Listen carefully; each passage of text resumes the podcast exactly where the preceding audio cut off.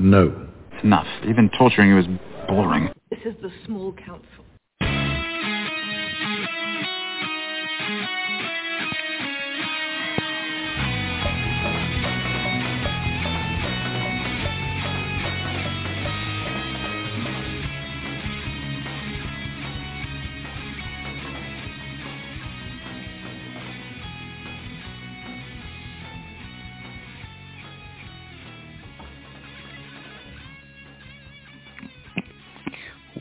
Welcome back, everybody, to another episode of Small Council Radio. I do apologize. Um, kind of, you know, last second here, trying to get everything back. My computer decided to need an update as I was pulling the show up and everything. Uh, I actually had a bunch of stuff pulled up that I wanted to talk about, uh, and I have to refind it all because it uh, closed it all out. Uh, but with with that said, uh, as usual, and definitely a nice change of pace, we have with us Cyrus, uh, my co-host. Thank you so much for coming on for this episode.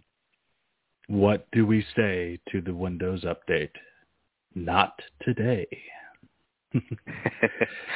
uh, I am happy to be here. We've got some interesting things to talk about. I am also a bit disorganized. I am in the middle of a uh, move from the house that I was renting to the house that I recently bought. Uh, so I'm in here. I am surrounded by cardboard boxes. I have my laptop sitting on this tiny ass table, uh, but I am ready to do a show. Awesome. Yeah. So uh, tonight we're going to be talking about the new uh, sculpts that were released for the Targaryen Hero Box 3, the Baratheon Hero Box 3, Baratheon Hero Box 4, and the, um, I can never say his name, but the Six Skins uh, Free Folk Box, who is a, uh, a warg in the books who has, uh, he's called Six Skins because he has six animals uh, that he wargs into. I believe all all potentially at once uh, if he wanted to. I can't remember. Um, it's been a while since I listened to that part of the books, but uh, all definitely boxes I'm excited for. Uh, I play every faction, so normally um, every unit I guess excites me, but uh, yeah, I've mentioned it on the show before, but hero boxes by far are my favorite thing because there's just so much build, uh, list building potential in a single hero box, even if the hero box is just kind of mediocre. Um, and you know, I've I would say that even some have been mediocre, uh, very rarely, but uh, more often than not, they're they're really good and they they add so much to the game, even if they are mediocre. They still, you know, I'm always excited for them. It, even, you know, I would almost even say that when they're seem mediocre on paper, it's it's more of a challenge, something I'm kind of excited to, you know, open up and just test with and see if I can find some cool thing that you know you didn't see initially on paper. Um, you know, that's always kind of the most rewarding thing. Um, I, I mean, we know now that he, uh, he ended up being really good back in 1.6 and prior, but you know, uh, Blackfish on foot you know was seen kind of as this uh, bad commander compared to a lot of other commanders. And you know I made him work extremely well at uh, bigger events. And you know that was always kind of rewarding um to to see happen. So uh you know we'll kind of you know just as a uh um, disclaimer, we do not have any of the information yet of what everything does. Uh, we literally just have sculpts. So this show is literally just going to be, uh, you know, kind of theory uh, of what they could bring to the faction and go over what characters we know for sure are in the uh, characters are for sure in the uh, each hero box and um, you know what they might do. So, but that's also why we're kind of also you know once we kind of go over a lot of that stuff that you know we might throw some random uh, random topics in there at you, you know, to just kind of round out the show. So, with that said, uh, Cyrus, how are things going with you? Anything new on the ice and fire front? Oh, uh, well, kinda.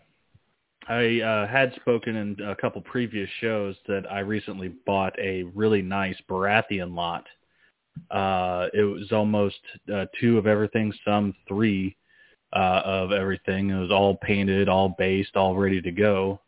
The problem was is the delivery uh, professionals, we'll call them. Uh, just imagine the scene from Ace Ventura in the beginning where he's handling that package and he's kicking it around and letting it get smashed by the elevator door. This might be for just just uh, the players that are our age or or thereabouts. Uh, it might be a little bit older for some of the younger folks, but yeah, that's exactly what happened to my package. This thing was absolutely demolished. Uh, fortunately, the vast majority of the models survived, but I do believe about 50 to 60 models had some kind of damage. Uh, we're trying to work it out with the insurance to see if we can get some of that back, but it was kind of disappointing because these models are really good looking. Uh, I was I was really happy how some of them turned out. Some of them have uh, customization on them. There's uh, there's its own version of uh, uh, Riders of Highgarden. Uh, before we knew exactly what they were going to be, they don't have the lances, but they look like they would be what the High- Riders of Highgarden would look like. Um, and yeah, it's just really cool. It's just sad that uh, between the UK and here, uh, the delivery folks decided to have a bad day and uh, had a really bad day. Whew, you should have seen this thing. I think I put pictures in the group chat of what this box looks like. Uh, it was torn almost completely open on multiple corners. In fact, that's one of the reasons why I don't have all of the pieces that broken off because they actually fell out of the box because corners were completely ripped off of this box. Uh, but I am excited to get Baratheons on the table. I am tired of getting beaten by them, and I'm planning on doing some beating of my own. So I'll probably be trying them out here uh, in our uh, our weekly days that we have on Wednesdays, and uh, maybe a couple weekends just to give them a shot, see if I uh, can run them as well as uh, people have run them against me. Nice. Yeah, and you sent those pictures in the group chat, and uh, anyone listening, he is not exaggerating. Uh, I would say it's far worse than the what you saw in Ace Ventura. Uh, you know, it's more like they decided to kick it along, you know, the entire city block before getting to his house. Um, you know, it was uh, pretty bad. Yeah, I have a package for you. Sounds broken. Most likely, sir. I bet you it was something nice too. uh, you know, maybe. um, so as far as myself, uh, I am just uh, working nonstop at getting this uh, backlog of stuff painted, trying to get it all done before Gen Con. Uh, you know, it's not easy, but uh, we're getting there. Um, though my new paint scheme, uh, for the I, I don't know if I've mentioned it on here yet for anyone listening. Um, I am currently working on my free folk and uh, came up with a scheme that I was able to uh, knock out all 72 of my raiders in two and a half days. Uh, and that's basing 100% painted uh, at a, a really nice tabletop standard. You know, one of those uh, paint schemes where you look at it kind of from across the table and it looks really nice.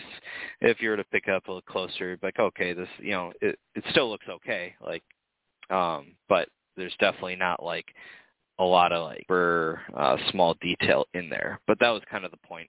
I my gray Greyjoys are already kind of like that, you know, where they're just you know I spent like hours on just a single model. Uh, and so the entire faction takes forever. Uh, whereas I was like, okay, free folk just have too many models. I'm just got done spending all this time into Greyjoys. I want something fast that looks nice. So that was kind of the whole point was, you know, I was okay with coming out with something that, you know, just looked nice at a distance. Uh, and I'm pretty happy with it. Uh, but now I am working on all the characters, my Thenns, and the Bone Lords Chosen. So I'm hoping that um, it'll probably take about two and a half days for the equivalence of all that. Um, maybe even a little more since the characters I'm going to put a little extra detail on, but uh, but we'll see. So super excited to get that uh, underway and and done for uh, Gen Con. Uh, anyone not going to Gen Con or on the fence about it, I I would highly recommend going. It is an amazing experience. There's so much to do there. Even if you're not qualified, you can always buy tickets uh, if there are badges for the weekend and go to the last chance qualifier on Thursday. Um, that will be the last chance to get into the tournament. My guess is they'll give out four spots, but I'm sure it'll depend on attendance. Um, but an, a big uh, thing to consider is that I'm sure a lot of the people going to that last chance qualifier are always already going to be qualified. So you have to think that even there's like 20-ish people at this qualifier, if they're going to give out four spots, uh, you know that means that uh, there's a good chance that you can still just do um, you know decent and not have to undefeated and still get yourself uh, like you could probably have you know you could probably go three and one and ha- and even probably have bad tiebreakers uh, and be like one of the bottom three and ones and possibly still get in. Um, so definitely keep that in mind. That and it's going to be an awesome experience. You're going to be able to meet myself, I believe Cyrus, Brett, uh, I believe Carlo from Stats is going to be there, uh, a ton of people, Craig. Um, it'll be an awesome experience to uh, to meet some of you guys so definitely check that out. And then even if you don't qualify that day, there's so much to do with Gen Con. You can just schedule for that Thursday and then, you know, plan out your fr- uh, Friday, Saturday, and possibly Sunday if you want to stay that long um, for things to do uh, just in case you don't qualify. And if you do qualify, um, you'll have the main event on Friday and then the top 16 from Friday will go on to play Saturday. And both of those events are free uh, for anyone that's qualified. Uh, so definitely check that out. It'll be an amazing time. Uh, that will be in the area, uh, just doing some stuff before and after the events. Anyway, with that said, let me pull up on my phone all the uh, good stuff that we'll be talking about. Um, you know, the images obviously doesn't tell you who's who, I believe. Uh, yep, so I'm going to pull up their descriptions, which does tell you some of uh, what to expect. So we'll start it off with uh, um, Six Skins. Uh, Six Skins, if I can find him. There we go. Uh, Varamar, Varamar, I don't know, V-A-R-A-M-Y-R. Uh, Six Skins. Varamyr, there you go. That that makes a little more sense and you know a little more coherent. Uh, I promise I have not uh, been drinking. Um, so uh, he the description is among the most powerful skin changers beyond the wall. Uh, he commands a huge snow bear, three wolves, a shadow cat, and an eagle simultaneously. In battle, he rides astride his great snow bear commanding his various beasts in coordination attacks. Nothing escapes his eagle's gaze, nor his shadow cat's patient stalking. Any that approach his person faces savage mauling. One may defeat the individual creatures, but um, Varamyr will find more. Um, to face an ordinary skin changer is to square off against a skilled combatant with their creature strength backing them up. To face uh, six skins, one faces an entire unit onto themselves. So sorry for that little, uh, you know, very terrible uh, reading of the description of six skins, but so that kind of answered my question. He's able to control them all at the same time if he wishes. Um, so I want to end on a positive note, so I'm going to go ahead and talk about the very um, uh, about the one thing that bothers me about this thing is, uh, I should say two. One is that it looks like it just comes with the four models. It has him on top of his snow bear uh, with his eagle perched on his arm. He has uh, one larger base, like a cavalry size uh, base, with all three wolves, which is fine. That part I'm not not big. Uh, it's not a big deal. Then he has another which has the Shadow Cat, uh, and then he has a fourth model, and only four models, uh, and it's just an eagle perched on a tree. And this eagle is the same exact sculpt as the eagle from the Skin Changers box. Now, I don't know how the rules, and maybe something will explain it in the rules, and that'll be why like it is the way it is. But it's just weird that he only has one eagle, but yet he has an eagle perched on him, and then he has this eagle. I'm assuming that this eagle, because it's just a replica uh, sculpt of the previous eagle, is just supposed to represent. It's just supposed to be like a signifier of his eagle, and that's why his eagle is also perched on his arm for when his eagle isn't off doing stuff.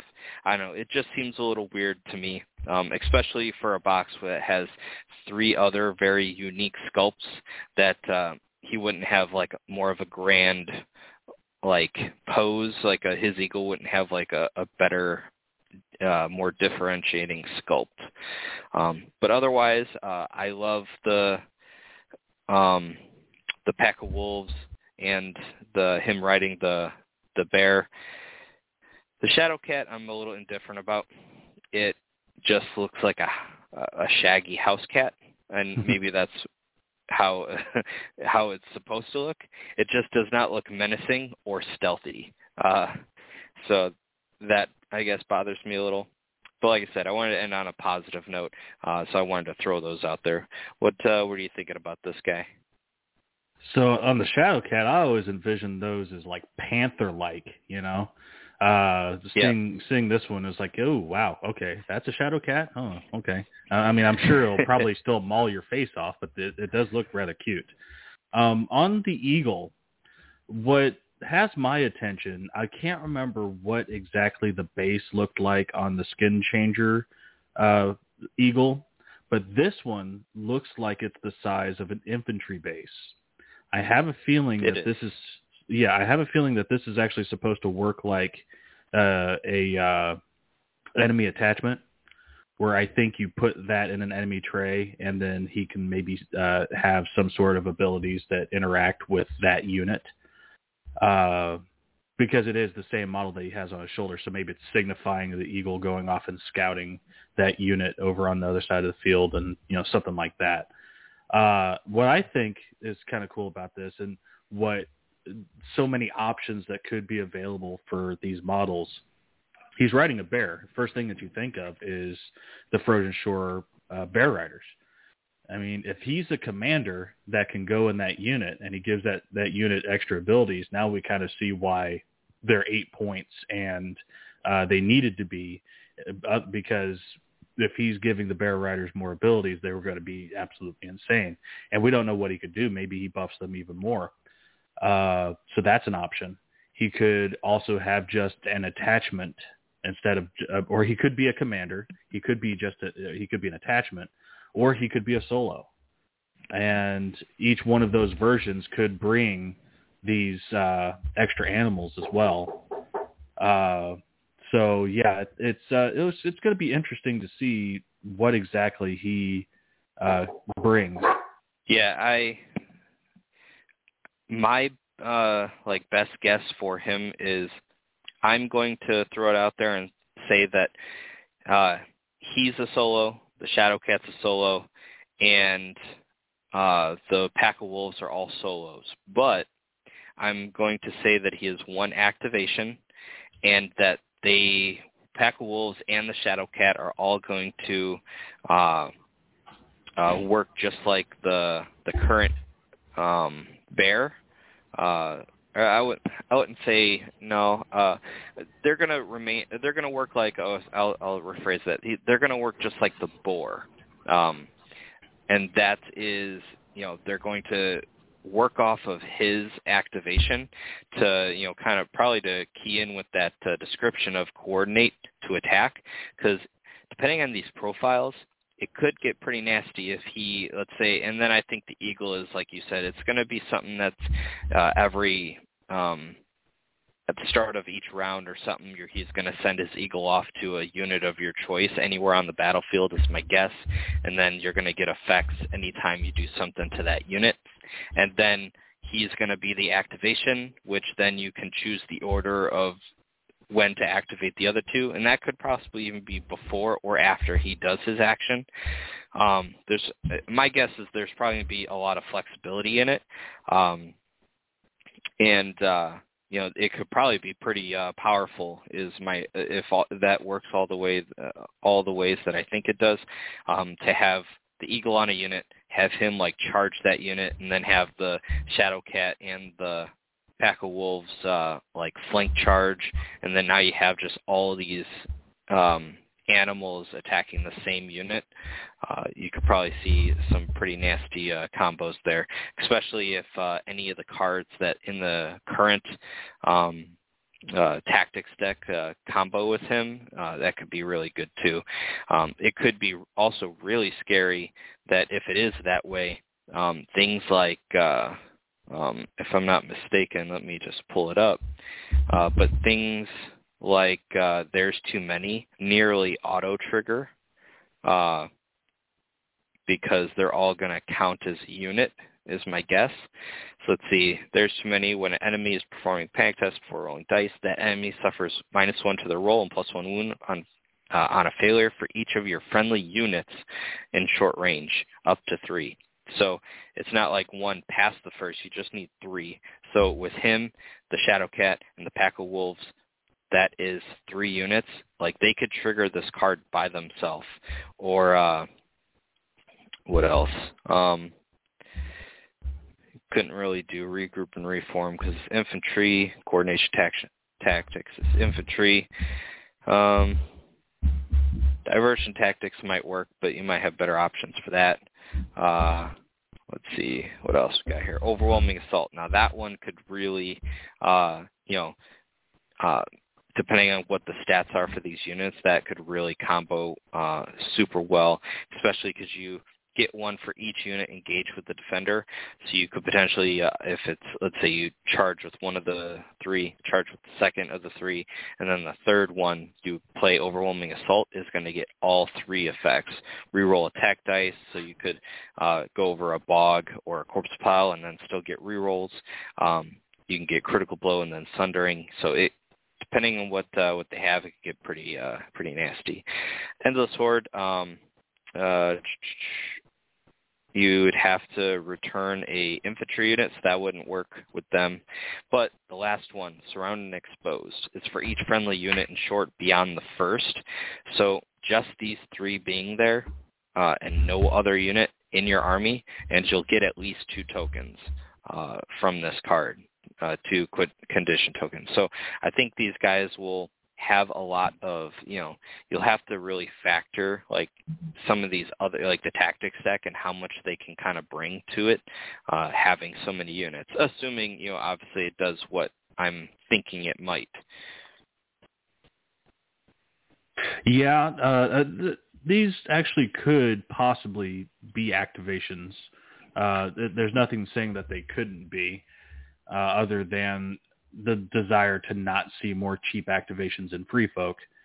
But if he's a commander, he could have some ability to actually make these worth points and and uh, have them work almost similar to like how Mother of Dragons works, where maybe he gets a discount and his cards synergize a lot with uh, his uh, his animals, like like like Mother of Dragons does, or uh, they could work like you said, as uh, like the boar does, or I, I, I see him being more like direwolves, really. Uh, just a, a cheap, maybe a easy to kill unit, and, and if they're worth victory points, I mean, if you end up taking out Varamyr, maybe if you take out Varamyr, he's worth extra victory points if you've killed all of his beasts.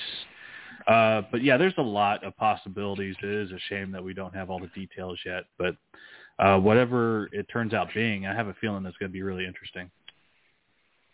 Yeah, I mean, hopefully we see uh see the stuff soon. I mean, that's that's bad for CMON, but good for us, you know, when when the stuff gets leaked. Um but, you know, it's still nice to kind of see get a, a heads up of what's uh what's coming out. Um but yeah, I think uh I don't know. Um three activations is a lot.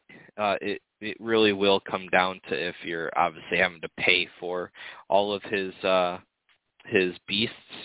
Uh, I'm going to uh, my best guess is I think he's going to cost like five points, and I know that sounds like a lot, but I think he's just going to get all his beasts for free.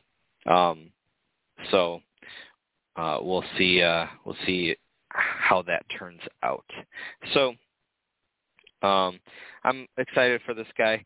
Uh, you know, because the current skin changers are just I don't know. They're just okay.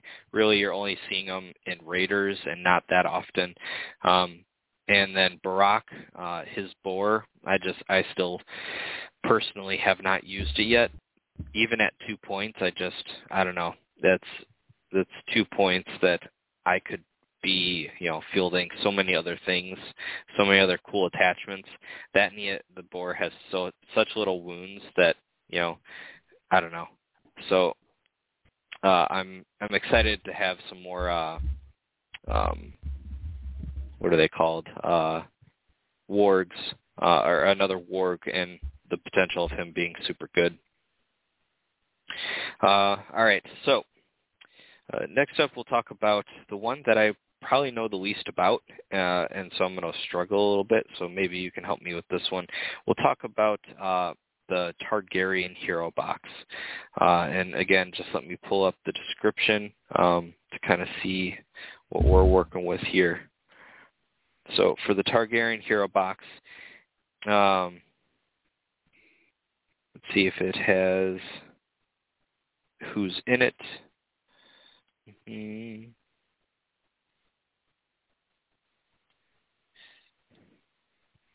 Okay, I think it has them, but Brett's trying to bother me. Uh, he he does that sometimes. uh, Mirri Maz Duur uh, Duraz I apologize. The Mirri, picture Mirri is a little blurry. Yeah, Mirri Maz Duur. Uh, um, do you have them? Because I'm really bad at reading. I don't so. have the names. I I have some guesses. Uh, so top right, if if anyone's looking at the picture as we're describing these, top right is probably Mirri Maz Duur.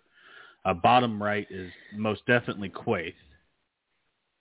Uh, Yep. Bottom bottom left is uh, surely has to be Missandei. Yep. Uh, now, here's one that it, it might not be the case, but uh, Hizdahr uh, Hisdar Zolorak, I think, is the upper left. I don't have that for certain.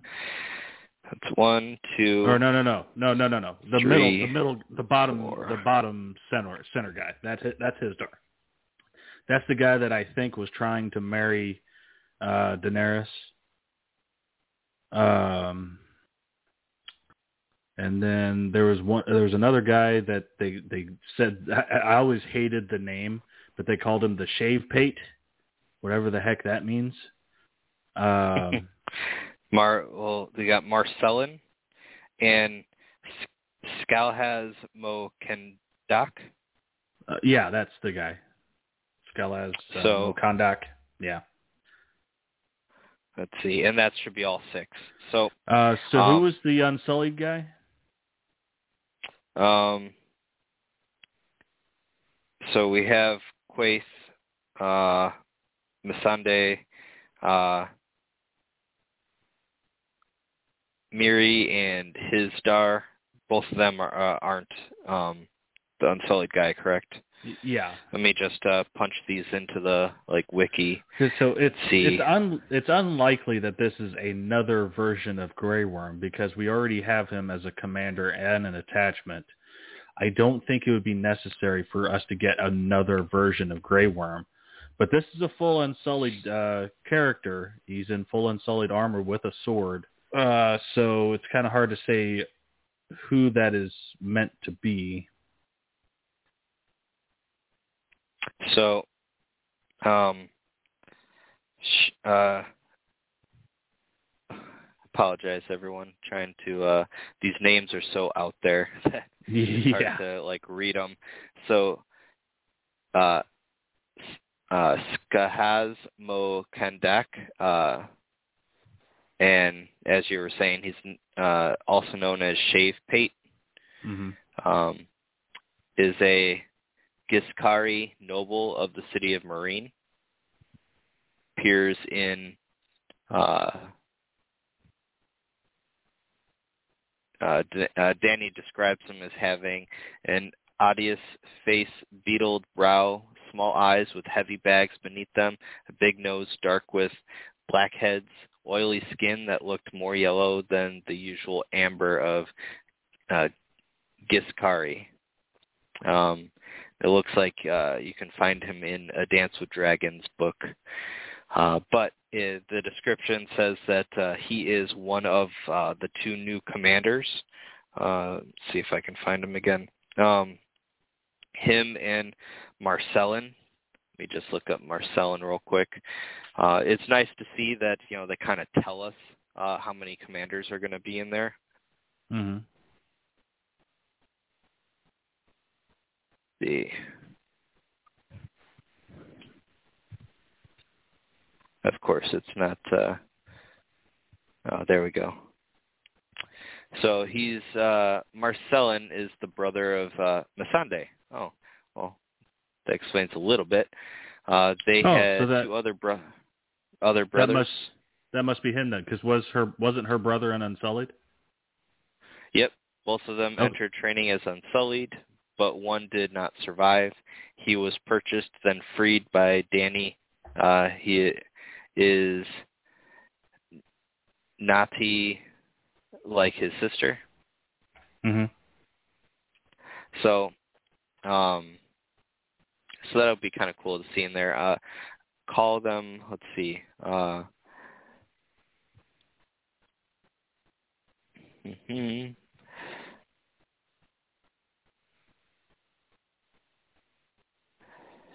Yeah, it looks like uh, he's one of those characters that uh, uh, I'm surprised that he's a commander because he doesn't really have any uh, significance in the books uh, from what I'm reading.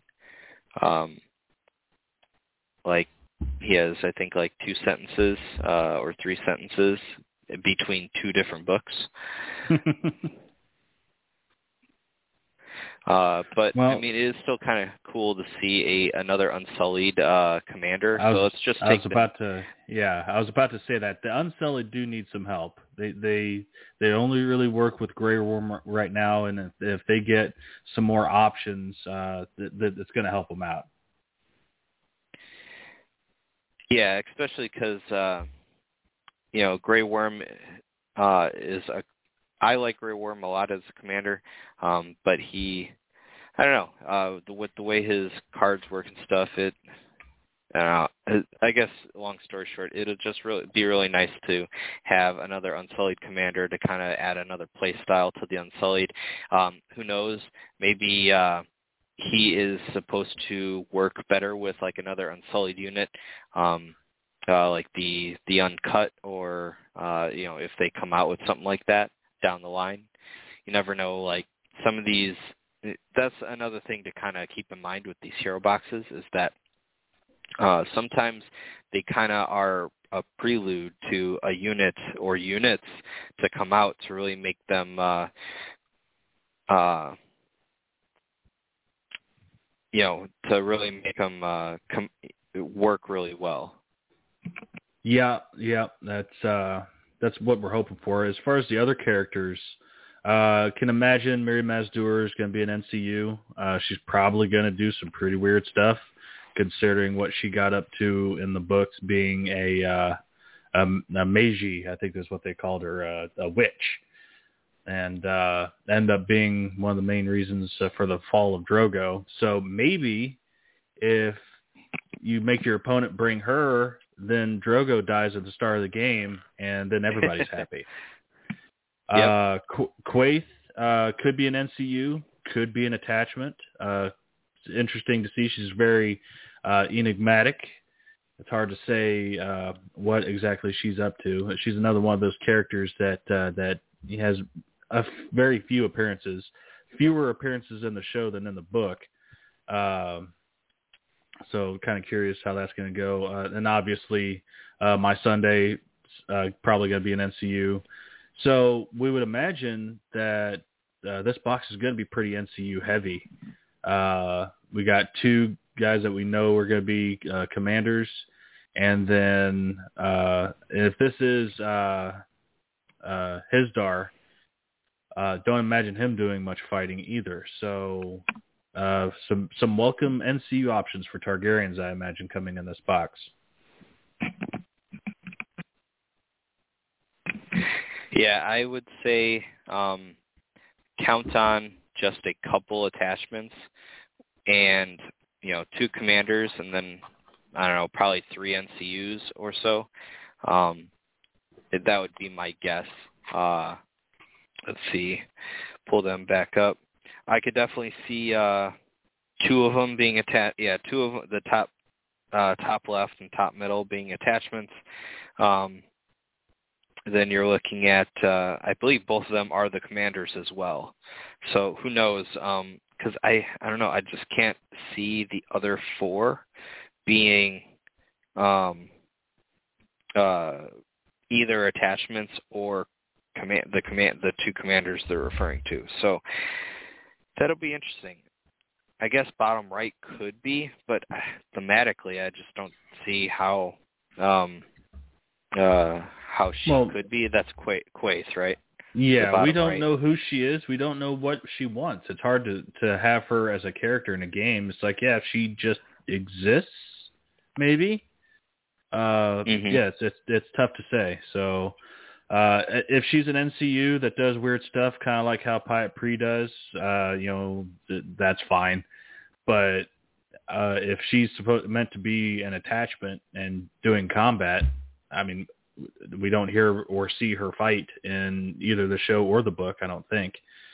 Uh, maybe she does negative effects to your opponent. Maybe she's a, a enemy uh, attachment, possibly. Uh, maybe she could provide information, you know, that sort of thing. When scout or that spy function that we talked about a couple episodes ago. Uh, yep. possibly. But it, it, again, who knows? We were. This is all speculation. It's fun to to throw the ideas out there, uh, but I'm very anxious to see what they turn out being.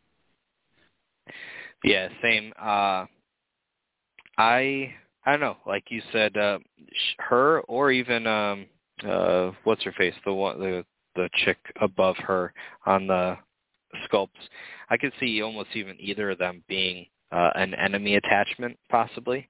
Uh bottom middle who is he again? Um uh so i don't know this for sure but i'm pretty sure that is Hizdahr uh zo Loraq uh, he was courting Daenerys and uh, got close to getting her to agree to marry him to bring peace to Meereen. Uh, does I, that's a guess. Again, I'm not entirely sure if that's him or not, but it would make sense if it was because he was kind of a central uh, figure there in trying to figure things out.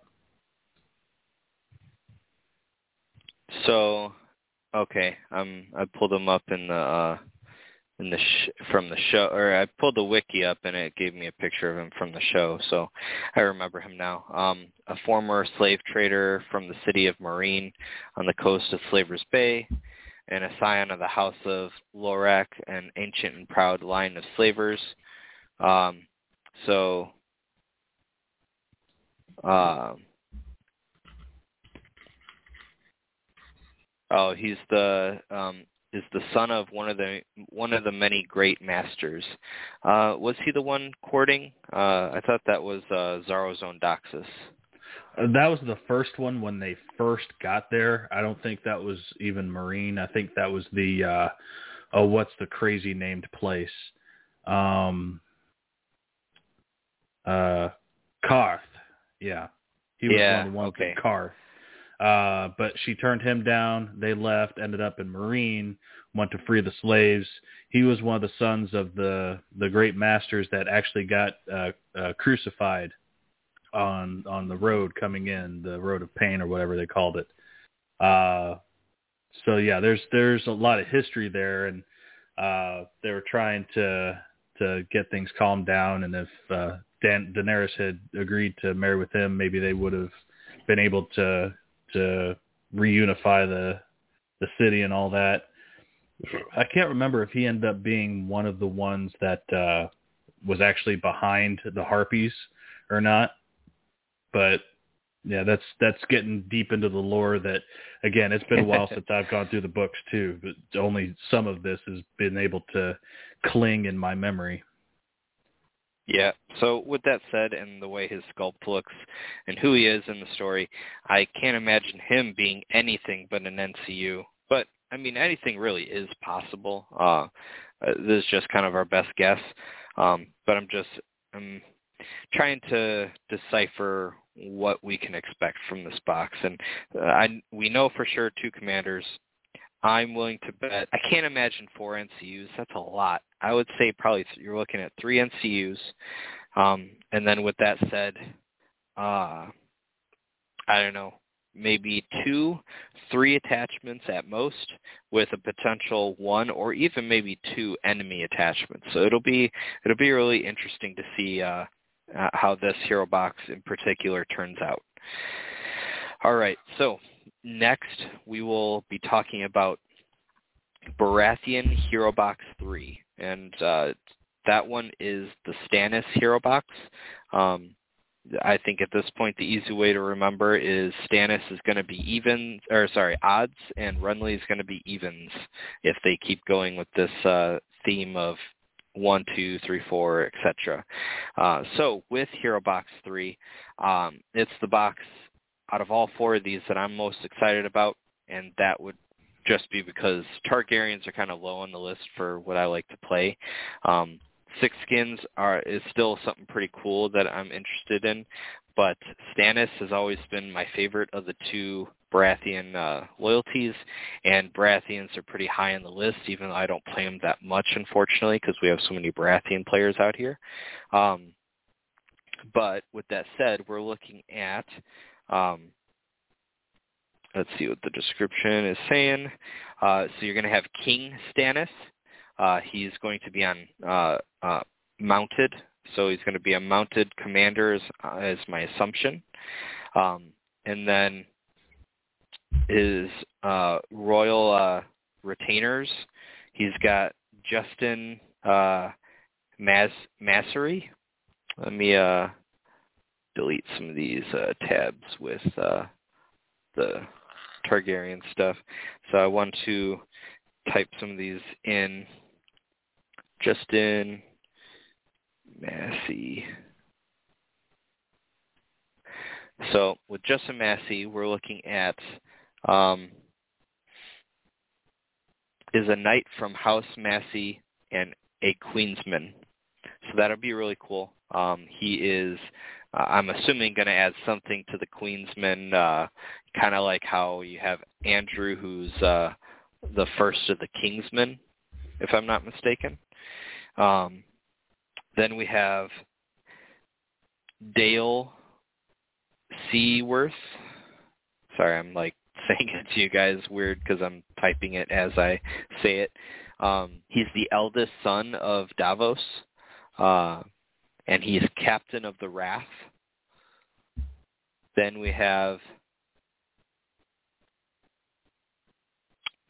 I lost my place. No, sorry guys. Uh, and his squire. Oh man. Um, let's see. So, and his squire, uh, B E Y E N. You all right there? no, you're not. this, ha- you're not having this, a stroke on us, are you? I'm uh, squinting to see these names. Uh, uh, he's the squire of Stannis, um, and he's the son of Gilbert Farring.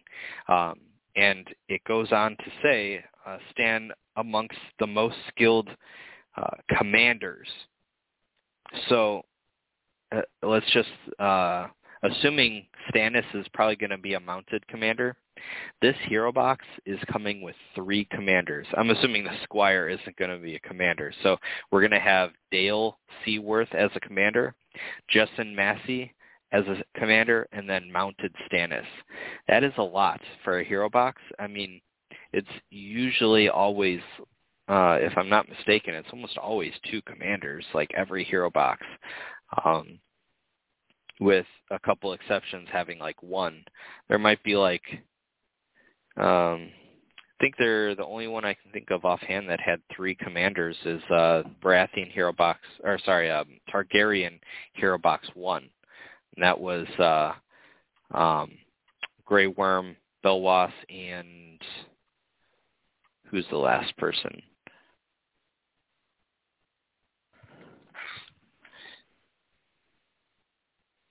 It's not Jorah or um, Selmy. There we go. Barristan, Belwas, and Grey Worm. Um, otherwise, let's see. Two, two, three, two, three. Victarion, Theon, Euron. Um, see. I guess I take that back a little bit because um, it looks like. See. You got Asha, uh, the Greyjoy box, I think, came with four heroes. The first one, or four, uh, not heroes, four uh, commanders. You got Euron, Theon, Balon. So that's pretty crazy. I didn't know if I realized that. Um, yeah, I don't think there's a limit to how many they could. They could make six. They could make six commanders if they wanted to. Uh, yep. Yeah, so I, I apologize. Yeah. Uh, I was completely wrong on that because now I'm looking at the Baratheon uh, boxes, and if you take away the two commanders from the starter box, you're looking at four and four, if I'm not mistaken. Four uh, Stannis from the Stannis hero box and four Loras from the Loras hero box. Um, let's see, one, two, three, four, five, six, seven, um, and it looks like, yeah, I would say it's pretty consistent of uh, of three commanders. So I guess uh, I guess I stand corrected. Um, I think oh, there's just a couple factions that didn't have as many. I think Free Folk, Lannisters, Neutrals.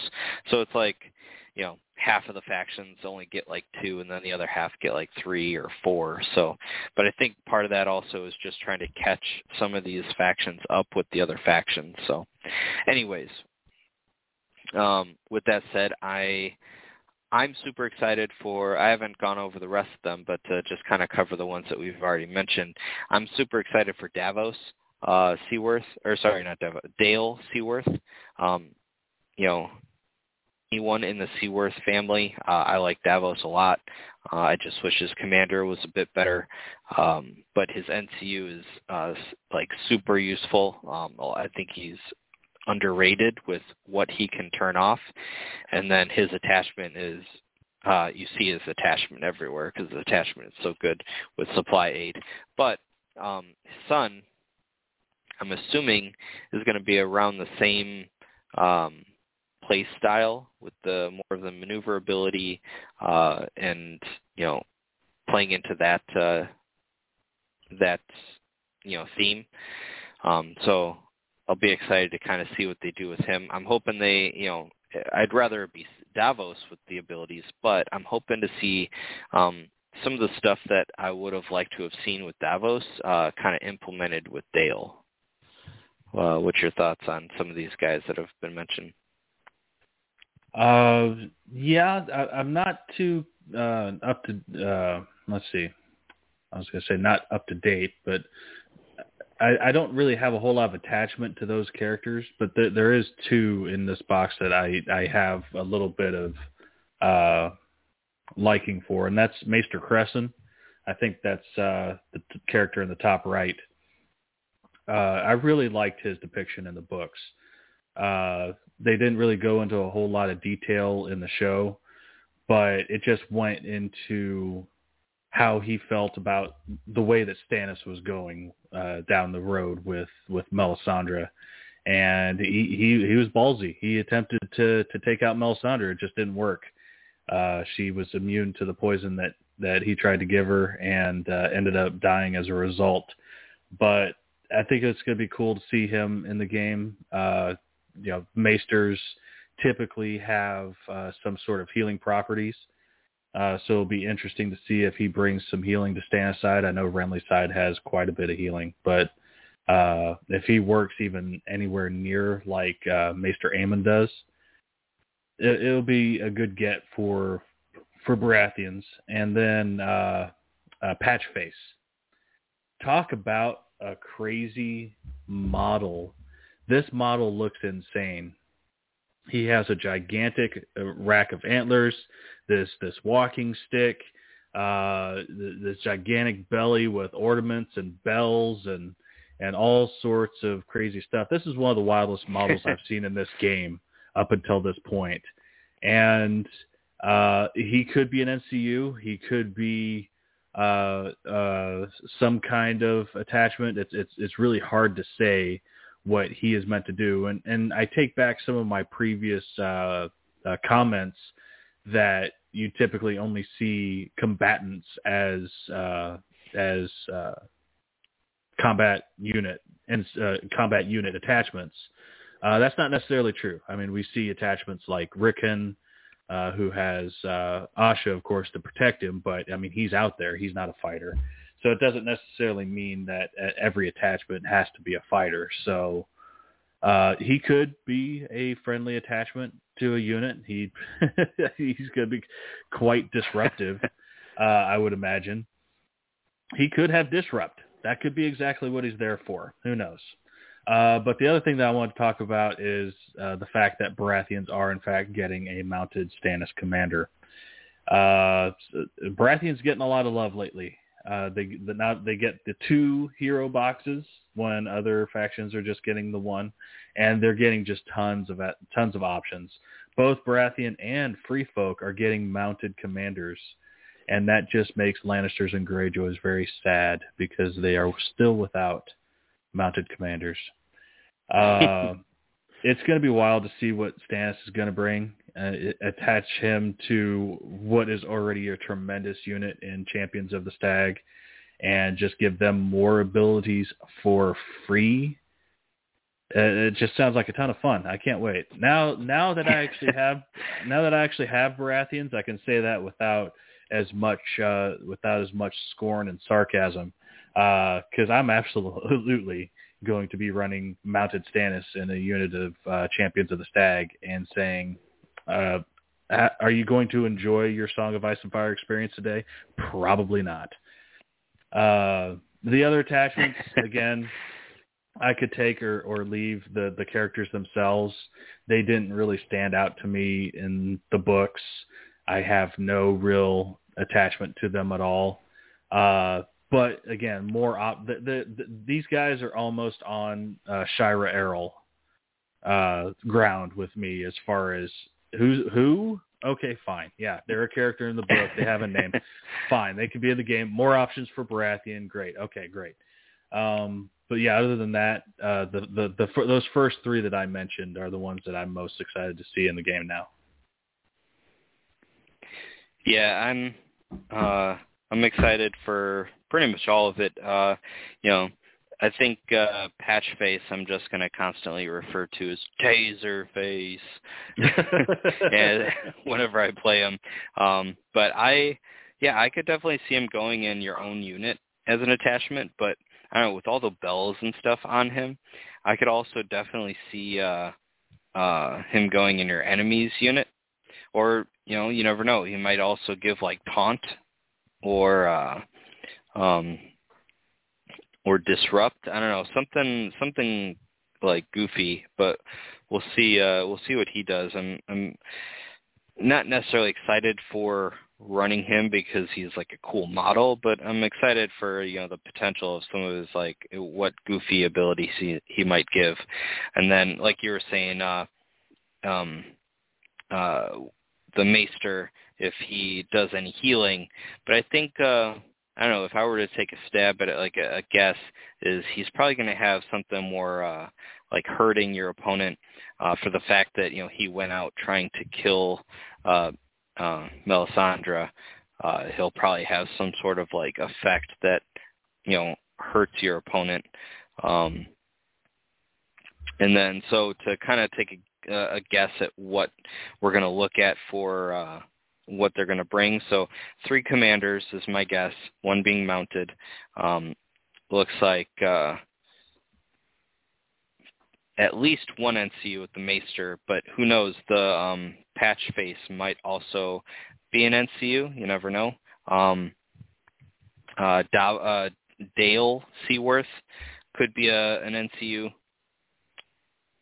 I can't imagine the Squire or uh, the other guy, or obviously Stannis on Mount are going to be uh, NCUs. So if I were to uh, take a guess, we're going to have three commanders, two NCUs, and probably like three attachments, maybe four attachments. Um, so a nice kind of spread there.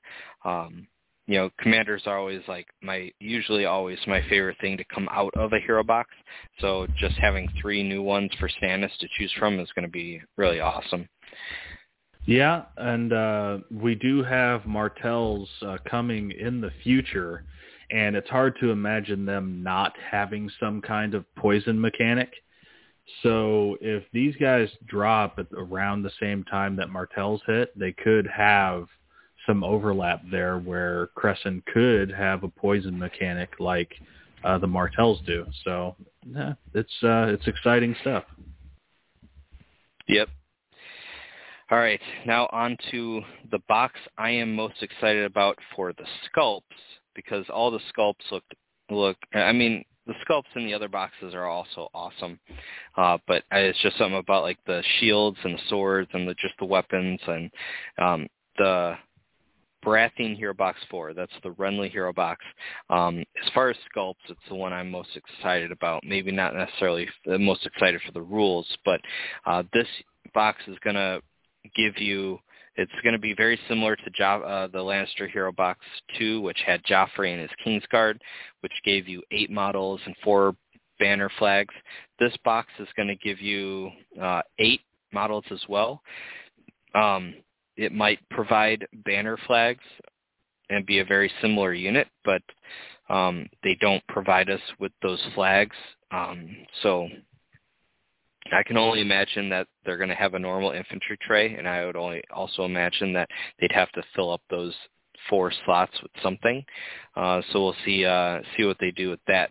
But um, to kind of uh, go over the Rainbow Guard a bit, so you're looking at Sir Loras Tyrell as the Lord Commander of the Rainbow Guard. You have Sir Robar Rober Royce, Robar Royce, the Red, Lord Bryce Car- uh, Caron, the orange, Sir Emmon Cuy, the yellow, Sir Guyard uh, Morrigen, the green, Brienne of Tarth, the blue, and Sir Parmen Crane, the purple. Um, so to give you a little uh, background of how or why it doesn't make a lot of sense that um, for one they're missing you know one of the colors of the rainbow. I can only imagine that's what uh Loras is supposed to be, but they didn't like the name, so he's like, I'm just going to be Lord Commander. Uh, um, not only that, but um, uh, give you a little knowledge, throw some knowledge your way. Uh, that um, purple is a non-spectral color uh, and can be used to describe any shade of color occurring between red and blue. And that technically the color of the rainbow should be violet, which is a true color and is part of the spectrum of light. And then the color Did, that's missing. We didn't know you were going to be getting some science here in our uh, Game of oh, Thrones oh, yeah. podcast, did we? nope, probably did not. I, I spent like hours looking this stuff up. I, I was like you know, I lost a lot of sleep. Um, no, no, no. I am on the same wiki of Ice and Fire as you are. so, uh, and then the color that's missing is indigo. Indigo is a deep, rich color that is one of seven in the rainbow, but uh, indigo is more, uh, or the the color indigo is more blue than um, than uh, the other one that I just said. Now I'm having a brain fart. Um, so it's kind of the in-between color of blue and violet. So like it's the color right on the spectrum of light, right in between the blue and the violet. And the violet is the one that's often referred to as the purple. Because uh, the purple, I believe, is more referred to as like the pinkish purple color. Um, and indigo is more of the darker purple color. So with that said, it's George R. R. Martin's book. He's allowed to do whatever he wants, you know. But just wanted to point that out. Uh, uh, so I'm excited for all of it. I can only imagine that this is going. I mean, I think the safest bet is just to assume it's the same as Joffrey. You're going to have another uh, Renly commander, and then you're going to have uh, one unit of the Rainbow Guard, and then you're going to have seven unit attachments. Or you could possibly only have six, because let's just assume Bran of Tarth is a duplicate, uh, because this is Brienne the Blue, and that's what they named the last one. Which I mean, I don't know. To me, it would seem really goofy. Name all of these guys, you know, Robert Royce the red, yada yada the orange, yada yada the yellow, and then get to Brienne of Tarth and not call her Brienne the Blue because she already has a Brienne the Blue. Um, so I can I could definitely see Brienne not even having an attachment, just a new sculpt, um, and then you just get six six attachments, one unit option, and then one commander, which would kind of go opposite of uh, of Stannis in the sense that Stannis is coming out with three commanders, probably not a lot of attachments, and then a bunch of NCUs. Um, you know, so it maybe that was kind of the point. That and Stannis won't be getting a unit out of his box, whereas Renly will. Uh, so what do you think? Well, it'll definitely be fascinating to see. Uh, the Kingsguard for the Lannisters have had quite an up and down road uh, when they were first revealed, they were pretty wild, but they had some very significant drawbacks. Uh, initially, they were not allowed to heal. They were later buffed to where they were allowed to heal. And they're in that 1.5, 1.6 realm. They were a lot of fun to run. And they won a lot of tournaments. Uh, Joffrey was actually pretty popular uh, in a lot of Asian tournaments. And then uh, he he didn't get a whole lot of run here in the states. Uh, we, uh, we just couldn't really get around his downsides. But in previous versions, the Kingsguard were excellent, and now they're they're good. They're not great, but they're good. If that is the type of model that these guys are supposed to follow, then also being in Baratheon with the Baratheon deck, I think they have an opportunity to do better. But if they are going to go on a different type of tangent to what the Kingsguard are currently. Like if they're only going to have eight models in a tray, are they going to have banners like like the Baratheon banners? Are they going to have rainbow banners? It's it's hard to say. Are they going to have the same mechanics? Or are they going to have whole new mechanics? Uh, I have a feeling that it's not going to be a one for one copy of the Kingsguard. I think uh, that, did it say in the description that there's going to be a unit? Uh, let me check it real quick. Um, right here. Let's see. So whenever commanding units of their own or standing united around King Renly, uh, Baratheon, in support of uh, his claim, the heroes of the Rainbow Guard uh, comprise some of the most skilled warriors Ten of the Field War of Five Kings. Uh, so it kind of alludes to it. Um, I can't hmm. imagine why it wouldn't, uh, but it doesn't like outright say this is a unit, but it does, you know, whether commanding units of their own or standing united around King Renly. So I'm assuming that means, you know, it's talking about all of the Rainbow Guard. So whether the Rainbow Guard commanding units of their own or surrounding united around King Renly. So I can only imagine that Renly is going to be called King Renly and be a commander, and uh, his Rainbow Guard unit will only be allowed to be used with King Renly, I'm assuming. Um, and then you could also run all of them separately in their own units, uh, which okay. I could def I could definitely see this is where um, Renly's going to be like forced to have the crown as well. You know, you know they could just, and I wouldn't blame them either. Um, CMON, that is, uh, if they just completely like copy the King's Guard in the sense of uh, in everything but abilities, if, if that makes sense. So it'll be Renly who, if he dies, he gives up extra victory points and um, uh, whatchamacallit, and then um, all of his attachments, if they if you run them separately, they need the crown because it's King Renly um, in order to trigger their effects.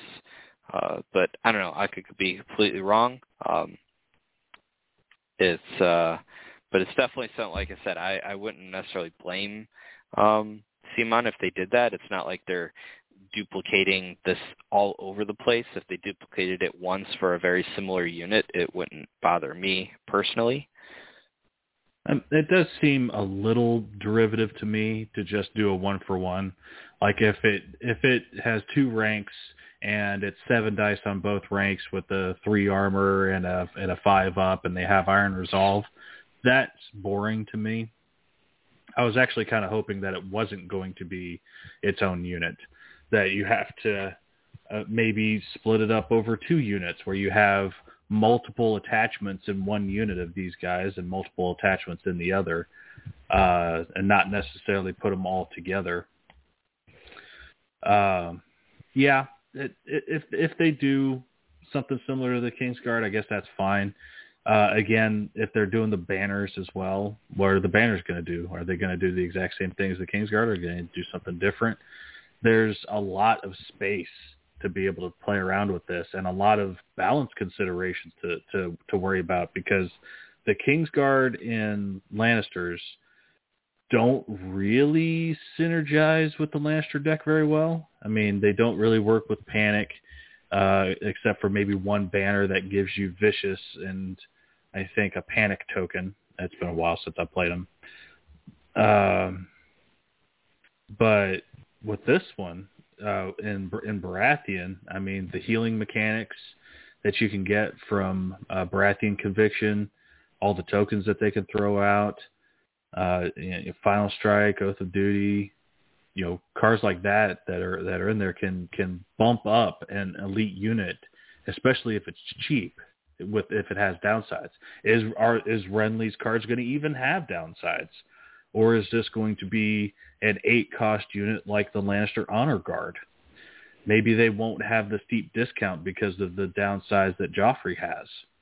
It's it's really hard to say. It's it's of course we've said it multiple times this episode. It's all speculation. We have no idea what they're going to be. We're just spitballing ideas.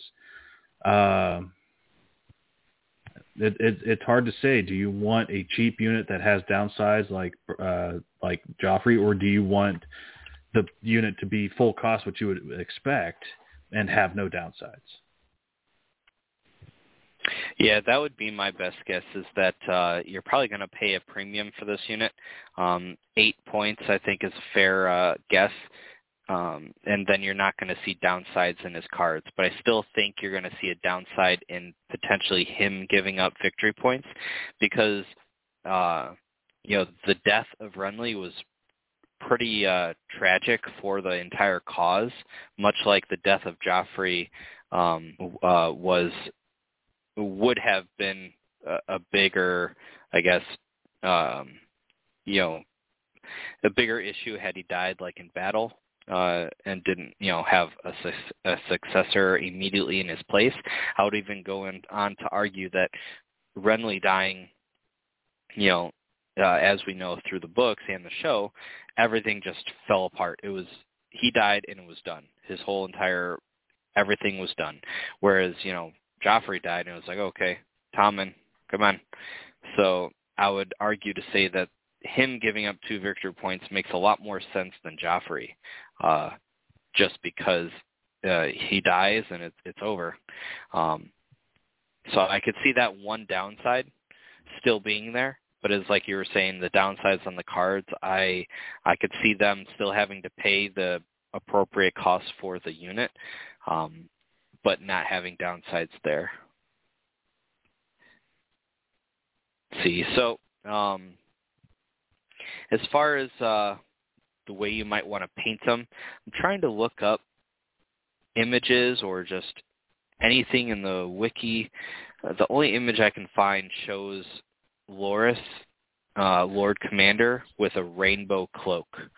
Um, so whereas uh, all the other ones have a specific color, uh, and then Loras uh, Lord Commander does not even have a color. I know I was saying you would assume that he'd be the one missing color in the rainbow, um, indigo, but uh, it looks like he just doesn't have a color and that his cloak is just a rainbow cloak. Now, with that said, um, you ask yourself, are you going to paint? Um, oh, well, here it shows an image of Robar Royce um, with a rainbow cloak as well. Interesting. Yeah, I thought each one, because of their name, would have a different color uh, of of what it was supposed to be. Now, I was I was thinking that maybe each of them were given a color that was supposed to be similar to what their heraldry was, but that's not oh, necessarily like the case. It looks like their cloaks are uh, from the images it will give me. Their cloaks are uh, all rainbow, and their armor is the color like it's a shiny of the color that they are. So like Robar Royce is a rainbow cloak with like a red armor. Um, uh, Gu, uh, Gu, I'm so bad with these names. Uh, Morrigen, uh, the green, his arm, he has a rainbow cloak and his armor is green. Now, granted, these might even just be images taking taken somewhere online from some fan that made them, but um, see. So I see the heraldry for all of uh, all of these guys. Uh, now Loras, uh, his is pretty simple. His is the green with the flowers. Uh, Robar Royce is uh, kind of a tan with a bunch of dots and runes around the outside edge. Uh, Bryce Caron is yellow with are those oh nightingales yes, black nightingales on the shield. Uh, Emmon Key, yeah, I'm caught up on that name too. We'll just call him Sir Emmon. Sir Emmon is uh, six yellow flowers on blue uh, for house, his house. Uh, Guyard Morrigen is a, a, black crow on a, a kind of a bluish green field.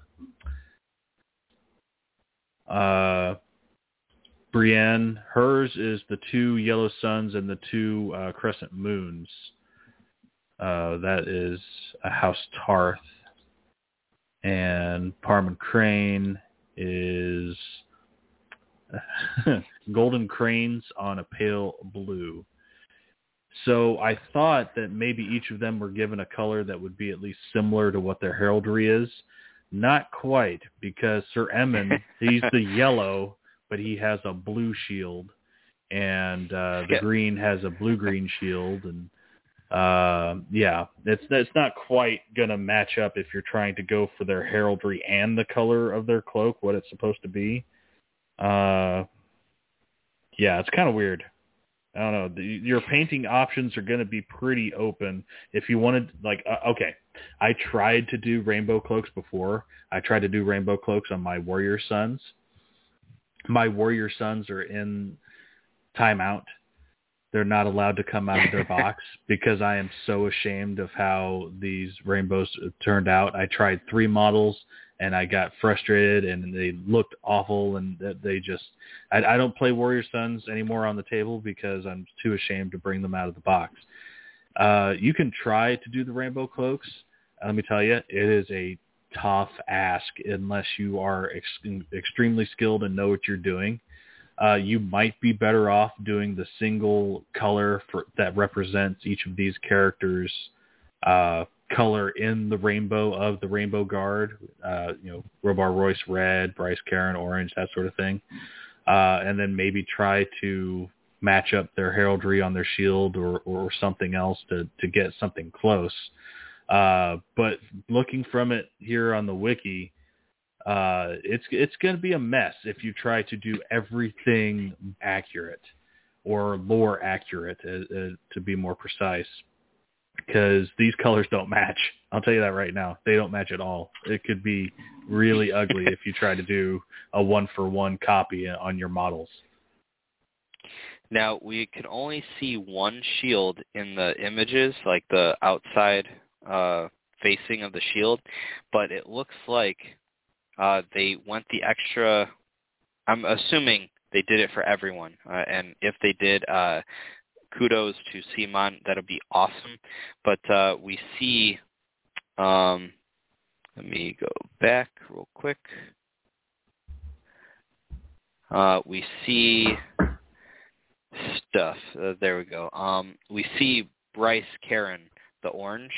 He has he's uh, in the middle on the right, um, and you can see his shield has all of the uh, um, songbirds uh, or the what are they called?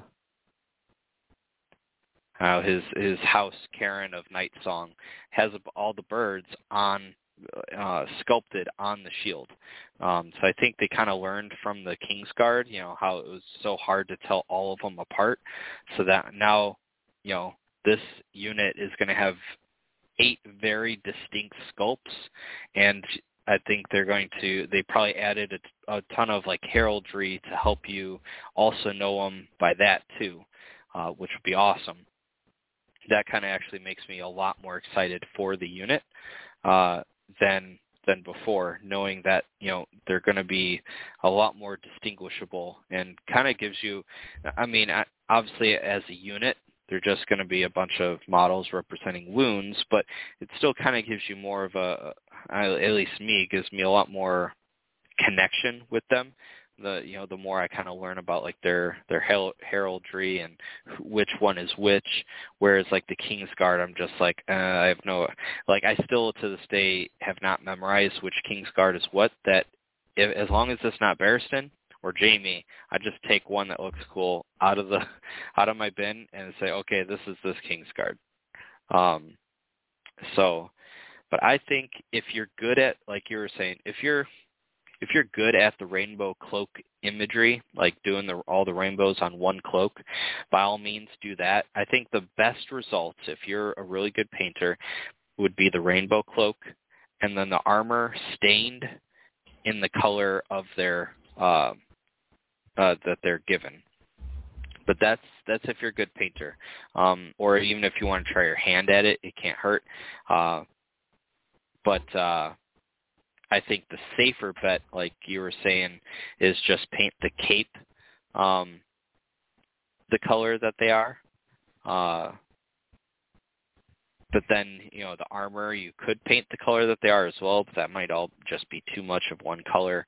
Um, you know, it, it uh, it'll all just really depend. I think uh, there's some really great um, rainbow cloaks for the warrior sons that have been done out there. So definitely go check out the main Facebook page and you can go under the image uh, or the photo tab and you could probably find them pretty easily there and uh, kind of give you inspiration on how to because I've definitely seen, you know, uh, I would say vertically has easily been the best result, and I think that's also what all the images kind of show is vertically uh, painting the rainbow instead of horizontally. I, I found that doing the horizontal may seem easier, uh, but uh, ends up being harder to uh, to really to look good. So I would just say, you know, it would suck to have to do it, but maybe even buying two boxes of these guys and then just really using um, or even just buying uh, or using some extra warrior sons or something uh, or just some extra models that have similar cloaks and then just like practicing on them. Because like i said i think if you're able to pull it off um, the rainbow cloak with the the um, staining the armor in the color in which you know they've been assigned would be the best. Um, but overall, so we've talked a lot about like who they are and what they might do as far as like the unit and you know being attachments, one commander, and how to paint them, and this and that. This unit I was the most excited about to kind of discuss what, uh, and I'll kind of ask the question to you, Cyrus. What do you think they'll actually bring if we were to take these guys as attachments? Uh, it's definitely a wide variety of possibilities. Uh, there are things that uh, Baratheon do not have access to currently that that's possible these guys could bring. I will tell you though that the vast majority of the time that you were speaking there, I was trying to find a pronunciation guide for some of these guys. Too much to ask for a wiki of Ice and Fire to provide pronunciation guides, but uh, as far as what I was able to figure out, uh, Sir Emmon Cuy kind of like Guy, but with a C. Sir Emmon Cuy. Uh, that is the unofficial pronunciation that we're going with for right now. It was driving me crazy, and I was I was looking and trying to find uh, some official pronunciation. Couldn't find one in the time that I had. Uh, so one of the big things that Baratheon, it's on Baratheon's wish list, is for them to gain access to Relentless. Now, if they get it on a unit that or a character attachment similar to Greyjoy's, that is probably seen as more fair than the non-character attachments like the watch captain or the unsullied officer. Uh, it could happen. It's going to be just expensive as the other ones are, and if uh, we have you know potentially an upcoming balance patch in the next few months or before the end of the year. Uh, maybe Relentless gets even more expensive. It's hard to say, but I know that that is one thing that's up there. Maybe you it's it would be limited. Maybe it would be limited Relentless where you can only activate it if you control the crown. Uh, that might be a way of mitigating the potential of the ability as well. Uh, none of the characters are known to be uh, panic based. I think every single one of them are, are seen as pretty honorable. So I don't see them coming out with uh, vicious or prey on fear or anything like that where uh, they would uh, be primarily panic focused. I see uh, a lot of them maybe uh, revolving around defense potentially, you know, shield walls or maybe they get hardened uh, or some uh, healing effects. Uh, and like you said, each of these attachments might also revolve around owning the crown like the Kingsguard attachments do. Uh, so those are some things that these guys could bring. Again, it, it's it, it's pretty wide of uh, what they could be. I just hope that there's not just obvious overlap with what the Lannister Kingsguard already do. Like I don't want to see one of these guys have sundering and plus one to hit. I don't want them to have you know stalwart and healing. I don't want them to have you know gives out weakened and panicked. I I want I I really want unique abilities back in the game for for certain characters. Now I know you you run out of design space eventually and you have to you reuse things, but I just I just don't want them to be so similar, you know. I want them to stand out. I want them to be unique. So that is my hope for these guys that they bring just a complete, you know, new angle to uh, what it means to have uh, a Kingsguard type attachment in a completely different faction. Uh, so yeah, that's what I think. Yeah, I I'm hoping it does have some some similarity to the Kingsguard in the sense that like they're all tied in to something, but I can only imagine that the only zone that would make sense is the crown, though it would be cool if there was a different zone. I just don't think it would make sense. Um, like if you control like the uh, the letter um, triggers all of their abilities, but like I said, that it just wouldn't make as much sense as controlling the crown. Um, but uh, you know, I'm sure you know whatever they do, they're gonna you know they're gonna add a lot of like cool one point effects. Um, you know, I'm assuming Loras Tyrell and Brienne, if Brienne has another attachment uh, uh, option coming for Baratheons, will both be like the two pointers, uh, similar to uh, how um, Barristan Selmy and uh, Jaime are both the two point attachments in the Kingsguard, and then the other five will all be one pointers, much like the Kingsguard, um, since they're you know not as well known. But uh, yeah, it's it'll be hard to say because I'm sure there's going to be a couple a couple of them that are going to just have generic abilities, and then a couple others that are going to have like unique kind of abilities. But I don't think I think maybe if the the unit itself has a lot of overlap with the uh, I don't. I personally don't think that the attachments will have overlap with the Kingsguard attachments, unless it's just the similarity of needing the crown and nothing else, like all the abilities being different, but you just need the crown to trigger those uh, abilities and make them active. Um, so it'll be interesting to see. I'm there. There is one thing that is on my wish list for units like this.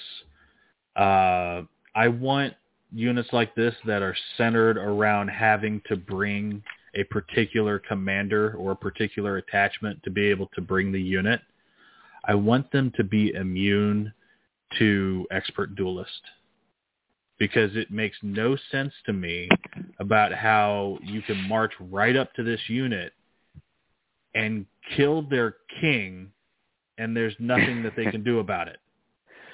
It makes yeah. no sense to me. So Rainbow Guard, King's Guard. Unless you're a Shadow Baby. Yeah, Eddard's Honor Guard. uh, even even high end units like uh, the uh, Lannister Honor Guard. You know, if if if they're they're supposed to be these guards, you know, there's that are uh, you know an honor guard that are supposed to protect a high value unit. Uh, you know, the honor guard is is probably a pipe dream, but the uh, Champions of Bone, you know, with Rattleshirt.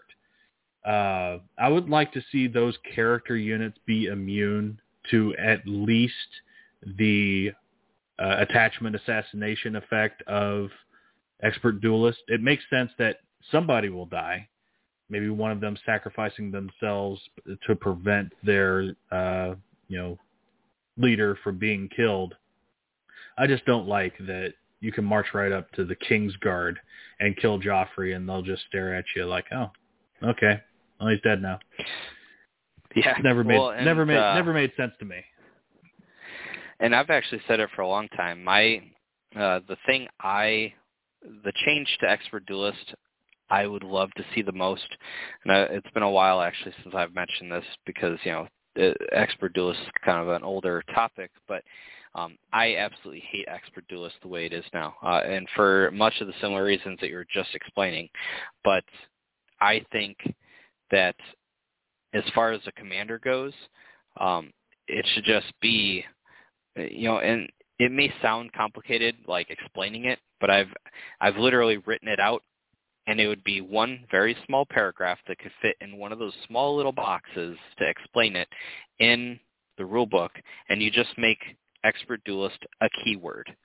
Uh, we all end up memorizing the keywords, and then that way you don't need this huge text box for expert duelist on each card. And then in the rulebook, it just says that uh, um, if attempting to uh, essentially, I'll, I'll, argue to say assassinate, it's not really a duel. Um, if you're attempting to assassinate the commander of your, your opponent's commander, that your opponent may uh, choose to decline the duel, but instead suffers D3 wounds. Uh, this way, it's almost as if he's like, uh, no, I'm not fighting you, and then steps back and people jump in front and X amount of them end up dying uh, in order to protect your commander. Now, this could backfire or in the sense that uh, if you only have three wounds left and you roll a three and then the commander dies anyway, that's almost thematic in the sense that the expert duelist got through the people trying to guard him and ended up killing the commander anyways. But it's still, I don't know, uh, as is, it's just so strong. But I understand why like you can't necessarily make it complicated on the card. But like I said, you could easily add this little paragraph to kind of explain what expert duelist would do in each scenario. And I think it should just be on a four or better, uh, kill a generic attachment. On a five or better, kill a named attachment. And then if attempting to attack a uh, a commander, you automatically give your commander an out. Um, like I said, it sounds like a lot when you explain it, but literally, if you if you write that down just as like what it does. Um, oh, and then the other thing I, I would add to it is that if you're attempting to do it to another uh, character that also has expert duelist, um, you roll off. Whoever wins, uh, the other person dies. And then if it's a tie, no one dies. They're locked in combat. Um, and you write all this down, and it's it's almost nothing. Like sounds like a lot to to have to explain it, but I I promise you, if you write all that out, it would add almost nothing to the rule book. And I guarantee you, something like that would be super easy to remember. Okay, I need a four better to kill an attachment, five better for a named attachment. If it's an expert duelist, we roll off, and if it's a commander, they can choose to. Uh, you know, deny the duel and take D3 wounds. That would literally be it. I think that would be super fair, uh, and it would, you know, take out the scenario with Joffrey. Um, it would take out the scenario with uh, um, this this unit and so many other things. So, what do you think? Yeah, I, I follow you. I, I can agree that that does. I'm, I'm not entirely sure that uh, that would be implemented. There is uh, maybe not a massive amount of changing, but there's a number of things that would need to be implemented to pull that off. I think a simpler uh, thing that could be done is actually something that was in the game that didn't get enforced. And that was the old line of this model must be the last one removed from this unit. Now, it it stuck with me, and I tried to argue that that line was important that if it said that, then that model must be in the last spot of your tray, and that must be the last model that must be removed. And you couldn't do things like if you were running Rickon and Asha, you couldn't put Rickon in the second spot and Asha in the first spot, and then if Rickon died before the unit died, then you don't get the victory point. I would argue that because Rickon said this model is the last one to be removed, that he must be in the in the final spot. But then CMON came out and said, "Oh no, that's just reminder text." I'm like, all text is reminder text. This, you can't just say that this text doesn't count. But if they went back to actually using that and having it be text that that means this model cannot be removed unless it is the last wound suffered by this unit then that attachment would be immune to expert duelist effects. So you can actually have that even targeted to certain attachments that you don't want to have uh, be able to be killed. You could have that applied to the majority of character units uh, or character attachments if, if you really wanted to, and just have expert duelist work on the non-character attachments. Uh, there's options if they if they wanted to go that route. Uh, they've had a few opportunities here lately to do something about expert duelist, and it hasn't really been addressed. Uh, we would have to wait to see if it does get touched in the next uh, update, which we could expect maybe towards the end of this year, maybe around the same time that the Martells drop. Uh, that, that there might be a, a balance patch to accommodate them coming into the game. It's hard to say, but we could imagine another one's coming. Yeah, I'm hoping uh, obviously sooner rather than later. Um, I'm also hoping that if one's coming, you know, before Gen Con, that it comes with plenty of time before Gen Con drops. That's always kind of just a fear of mine is that, you know, some last minute drop happens or even even maybe not like uh um rule updates or, you know, ruling uh updates, but uh, even just like units coming out like the day before a tournament, and then someone having the smart smart idea of, oh yeah, let's let's allow this unit that no one has had a chance to play yet, except for those that bought them, you know, from somewhere else in the world and has had them for like a month that has played countless games with them and now we're going to allow this unit that you know 95% of everyone else have not even faced yet I don't know. I'm a big stickler about that. It's a, a strong topic for me, so I'm really hoping that you know if we uh, if we get anything, it, it's at least two weeks prior. Uh, I wouldn't say at least two weeks. I would say at least like ten days prior to Gen Con. Um, but you know, I think we're definitely a little overdue with uh, with an up. And I say that even though they told us every six to twelve months, and we just had that one update. Uh, I think like three months ago or so, maybe four by now. Um, but uh, I don't know. It'll even ju- even if it's not an update and it's just an FAQ, um, some ruling uh, clarifications. Like I'd love to see like clarification for Vassal. Um, you know, I currently play uh, Greyjoys as uh, arguably my main faction, and you know, Victarion being my main commander, and not knowing if my own Newt is going to get to use the cards that, in my opinion, were clearly intended to work with him. Um, now, now if they rule it uh, that they don't, then the, you know that's fine. But at least I'll know. Um, but, uh, but yeah, we'll we'll see. I am excited either way to kind of you know see what they what changes they make. Yeah, an update to the FAQ is sorely needed. Uh, there, like we know, there's been some turmoil over there at CMON uh, with some uh, with you know staffing and, and and whatnot. So we know that their attention maybe isn't fully devoted on things like you know FAQs and forums and and the balance. Um, maybe they got bigger fish to fry at the moment, but the past couple FAQs that we've gotten, that uh, important information has kind of been missing from the FAQ. In fact, some rulings in prior versions of the FAQ did not appear again in later FAQs.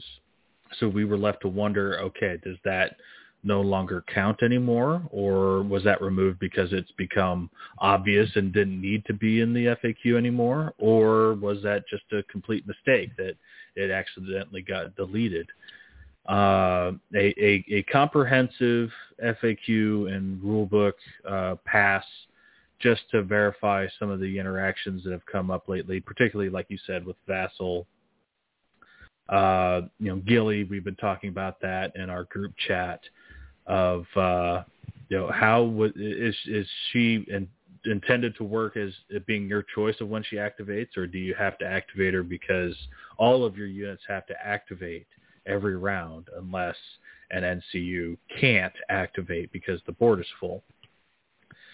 Uh, so that, it, it, that that type of stuff, we could really use a, a good, you know, comprehensive pass over some of these uh, rules, interactions, and abilities that have kind of uh, stagnated a little bit, where we're we're really forced to to go with our own interpretations on, uh, relying on TO rulings, and with when you're doing that, you don't know how an interaction is going to work until the day of your tournament, and it's really hard to build your lists when you don't know how something is going to be ruled. If you're counting on it to go one way and you show up and then the TO is like, oh, no, I think it's supposed to go this way, even though you disagree with the TO, let, let's just remind, etiquette for any players out there, even if you disagree and you've seen it before that it's been posted in, you know, your favorite, you know, you know, blog site or Discord or, or Facebook,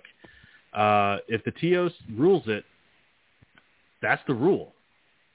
Now you can you can talk to him later and maybe he'll apologize if he got it wrong, but trust me, it is not worth sitting there and arguing with your TO because you know you're right.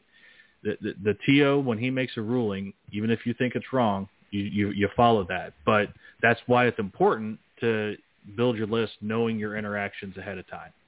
And when we have situations like this with the FAQ, you know, not being as you know comprehensive as we, as we would hope, uh, you you just end up having to shelve those units with those questionable interactions because you can't necessarily rely on getting you know the favorable ruling every time you bring them. So that that does suck.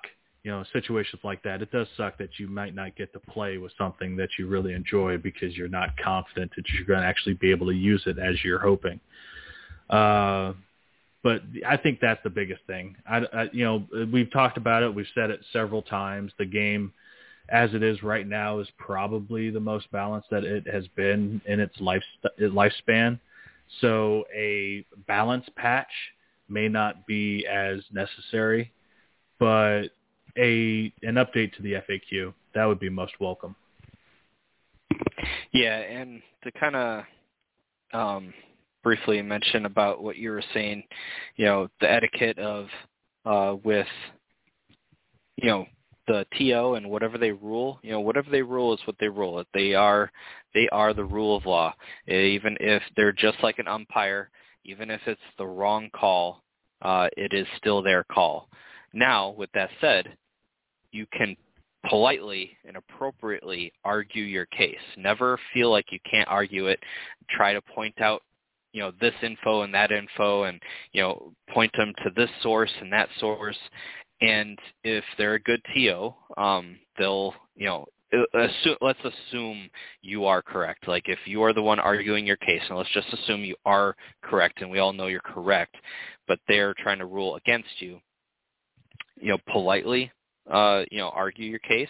And if they're doing their due diligence, I shouldn't say necessarily say if they're a good TO. If they're doing their due diligence as a TO to really look into the matter, because uh, they can always extend your game. Let's say you only have like 90 minutes for your game, or some some uh, games will do uh, um, 120 or 100 somewhere within that range. Uh, they can always give you an extension you know, if if it takes an extra five minutes to really look through a a scenario, especially if it's going to be game changing, um, like I said, they should be doing their due diligence. This is also why TOs for larger events should avoid playing in the tournament if possible. I know we all want to, for example, the Illinois qualifier that just happened, I really wanted to play, even if I couldn't win anything or place or any of that. I just wanted to play. It's always fun to play, but that's also why a TO shouldn't necessarily play, because then they can really focus on the rulings, especially if it's a ruling that they can you can go, okay, I'll look into this right now continue with your game if it's possible. Sometimes you'll you'll need the ruling before you can continue, but uh, this allows the TO to really focus on uh, what they need to look into and kind of take all both sides' uh, argument into account and both references that both sides can present to that person uh, and so, but the main point I wanted to get at is that never feel like you can't argue your case. Uh, even if the TO's rule is the final word, you know, still argue your case respectfully. Uh, don't raise your voice. Don't, you know, yell at them or, uh, you know, call them names or anything like that. You know, respectfully be like, okay, well, I understand that, and you know, but this is uh, this is where I've gotten my interpretation and my ruling. Here's the precedence that has been set from this ability, and this is the forum or the post on Facebook. Here's the ruling from Michael Shinall on the forum that isn't or is uh, officially recognized. I don't know anymore.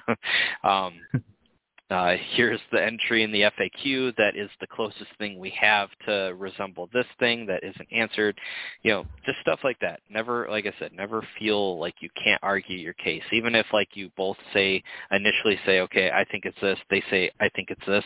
And they go, uh, well, it sounds like it's that one. And they rule against you. You know, don't be afraid to be like, well, can you hear me out for a moment? And then expand on what it is that you're trying to argue. But the worst thing possible to do is be disrespectful, because um, in the end, like I said, even if they rule it, even if they rule it wrong, that is still their ruling, uh, and this happens all the time in major sports events and uh, you know lower end tournaments of anything you can think of. but uh, you know, and that's just something that the whoever's TOing or umpiring or just any of that stuff has to live with at the end of the day if they've made the wrong call.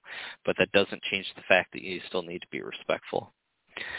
So, yeah, and uh, from my from my standpoint, what I what I was getting at is after the uh, the TO's made his ruling, uh, you can absolutely argue your point, but I look at it as uh, your points need to be made uh, you know, prior to the TO's decision. So it works. You know, imagine it like a courtroom where you one side presents their case, the other side presents their case, and then the TO rules.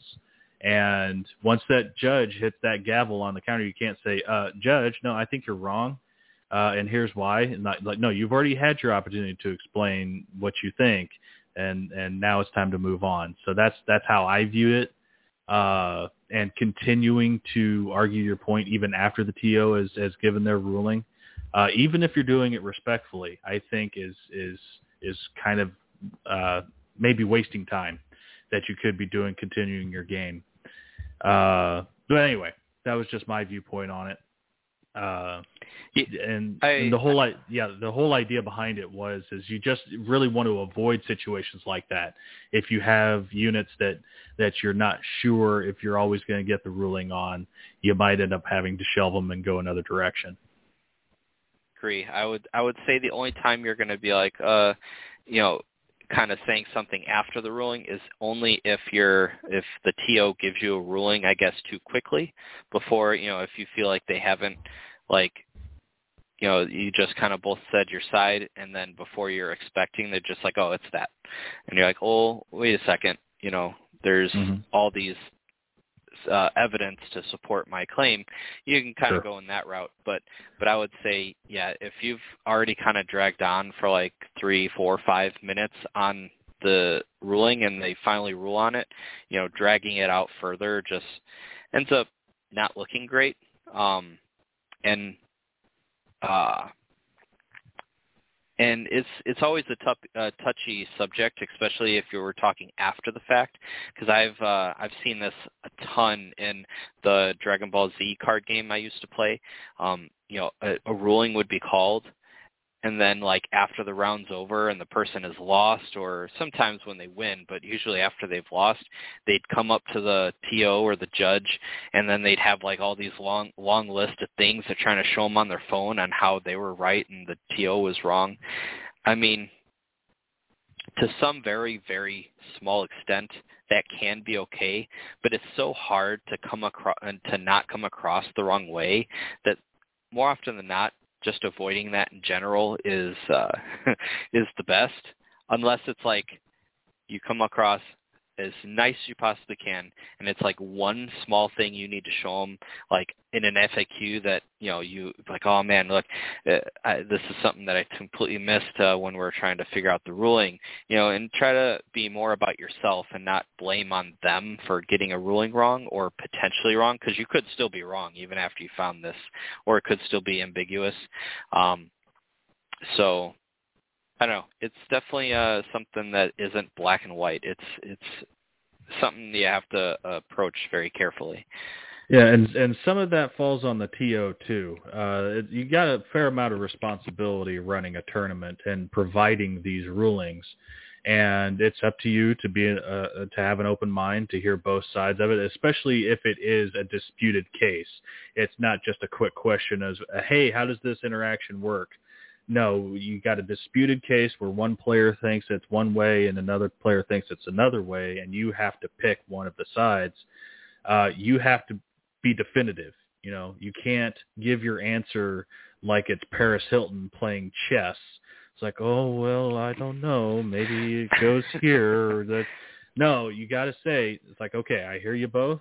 Here's how we're going to play it this time, and and this is this is how it's got to be. So you, you got to be definitive when you're when you're TOing these events. Uh, and if you're wrong, you you can you can apologize, say sorry about that. You know, maybe I'll buy you a beer later if you want, but we had to keep the game moving. We couldn't, you know, dig into that for, you know, 10, 15 minutes trying to, to get it settled. It had to be, you know, had to be settled at that time. And, and that's what, and then, and just like major league, you know, umpires that we brought up as an example, they just have to eat it that they got that one wrong. sorry, that's kind of how this this game goes sometimes. But yeah. Yeah, it's uh you know, it's definitely an interesting topic. You know, it's it's never easy to kind of have those conversations with the TOs and uh especially with your opponent there uh you know sometimes you know you can be having like the best game ever with your opponent and then something like this can really sour it so i would say definitely approach with uh you know caution uh when trying to get a ruling because sometimes it can come off the wrong way to your opponent even. If uh if they feel like you're really trying to rules lawyer your way into the ruling favor, favoring you um and you know that can be just as bad as like seeing someone try to rules lawyer you on on the in the actual game itself. Um so it's definitely you know i i definitely glad we kind of touched on this topic because it's it's something that you know i think kind of goes by the wayside sometimes but that's also the importance of uh making it very clear of how things how things are going to be run before the tournament actually happens. So I I I'm not perfect, but I sort of pride myself a little bit in you know when I give descriptions of a tournament that I am running, I make it very clear exactly what to expect. Uh, and then even if I think of things after the fact, I make a note and then I make an, a big I make a big announcement at the start of the tournament. For example, uh, the Illinois qualifier, I made an announcement making sure everyone knew how tiebreakers broke down and how what to expect, so that way people weren't uh, you know expecting one way and then it get them uh, you know uh, a worse placing because they did something differently, um, and just things like that. I think you know if if you want to be a TO, you really have to you know you have to go into it really um, dedicated to make even if it's a smaller event you know eight people or whatever you really still have to you know if you want no one if you want to do your best to make sure no one leaves that tournament salty or feeling like they got the short end of the stick uh you know, because a lot of the times those things can be avoidable or uh, avoided um, with just being very clear about how rules uh, are going to be enforced. Now, again, that that can be somewhat of a downside because that can lead to like a block of text that someone might not be wanting to read, but you know that's their choice at that point, um, and that would be in that case that would be no one's fault but their own um, if they just don't want to read uh, all the rule or all the uh, things to clarify. And I don't mean you have to make like this big uh, like textbook of of things, but I mean it might be like a couple paragraphs long. Um, you know, just even describing the missions and the, how the terrain is going to work, and you know, you know, just uh, how the tiebreakers will work, how you know, if, even uh even the simple stuff. I know this one is probably a lot more common but when like given an itinerary like as far as like when round one will start and end uh when you're going to break for lunch uh people really will appreciate a lot of that stuff. And so i guess uh, it's more so talking to the people that to or just run events uh you know to just keep that stuff in mind yeah, communication is really important. You know, giving your your players a heads up of what the day is going to entail, uh, and the and the structure is is pretty big. Uh, I took a page out of the uh, nationals from last year for the event that I ran, giving the uh, the rounds and the game modes ahead of time, just as a as a courtesy to if, if players wanted to build their lists around what game modes they were going to be facing, they were welcome to. Uh, but yeah, just giving giving them a little bit of structure, and then even throwing out uh, some some uh, uh, preemptive rulings on some of the more contested interactions uh, can also help as well. Just you know, it's like this tournament, Gilly is being uh, ruled as written, and uh, and so is this interaction and that and, and whatnot, whatever the most popular ones would be. So yeah, th- things like that can can go a long way. Yep, agreed. So we are winding down to the end of the show here. Um, so just to make sure that we uh, have time for it, we'll kind of end on that uh, on that note. I think it was a, a great uh, a little extra topic there in addition to the talking about the units and knowing our luck, um, the units are going to be leaked tomorrow. uh, Could be. But I, I guess, but I guess that just means we'll have another episode to kind of you know come uh, refer back to what we talked about for this one, and then sure. actually discuss. Um, uh, what they actually do. But there's so much in these boxes, I doubt we'd be able to do all of it in one episode, but uh, we'll see what we can do. With that said, uh, we'll jump into the shout-outs. Um, as always, want to shout out uh, Sunday Slaughter. Um, amazing battle reports. Definitely check them out on YouTube. And then also A Song of Ice and Fire stats. I know a lot of people already use it, but uh, I think they definitely provide a lot to uh, the community that sometimes gets overlooked. Um, you know, even if you may have your different opinions about stats and, you know, the, all the info you can get from there, it's still an amazing tool either way.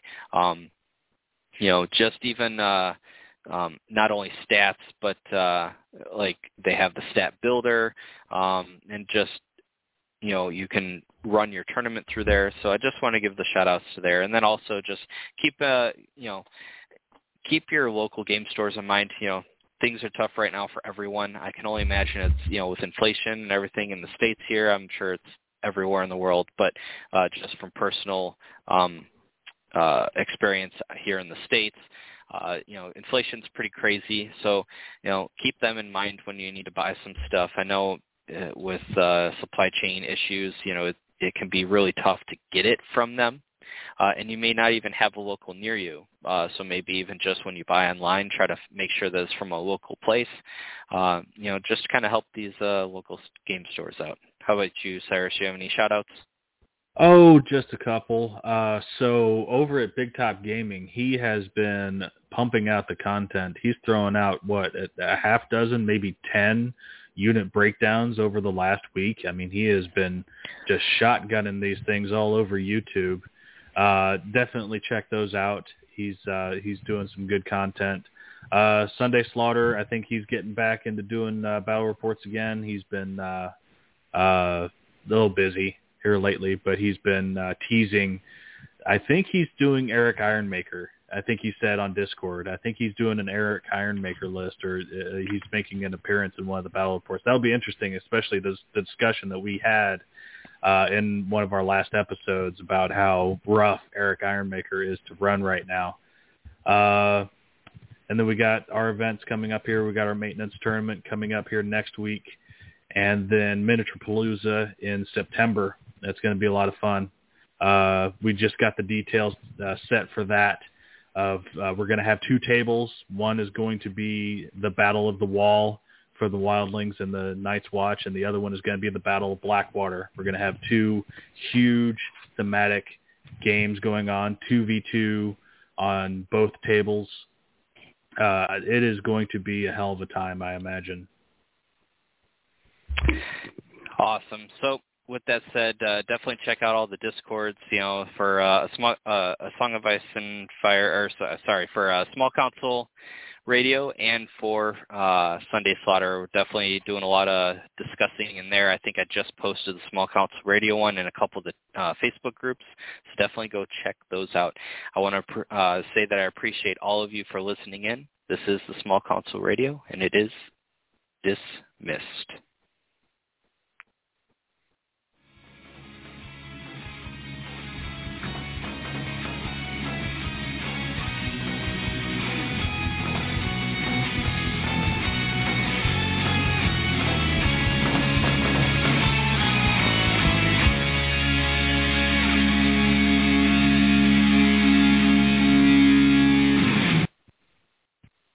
Still here. Why?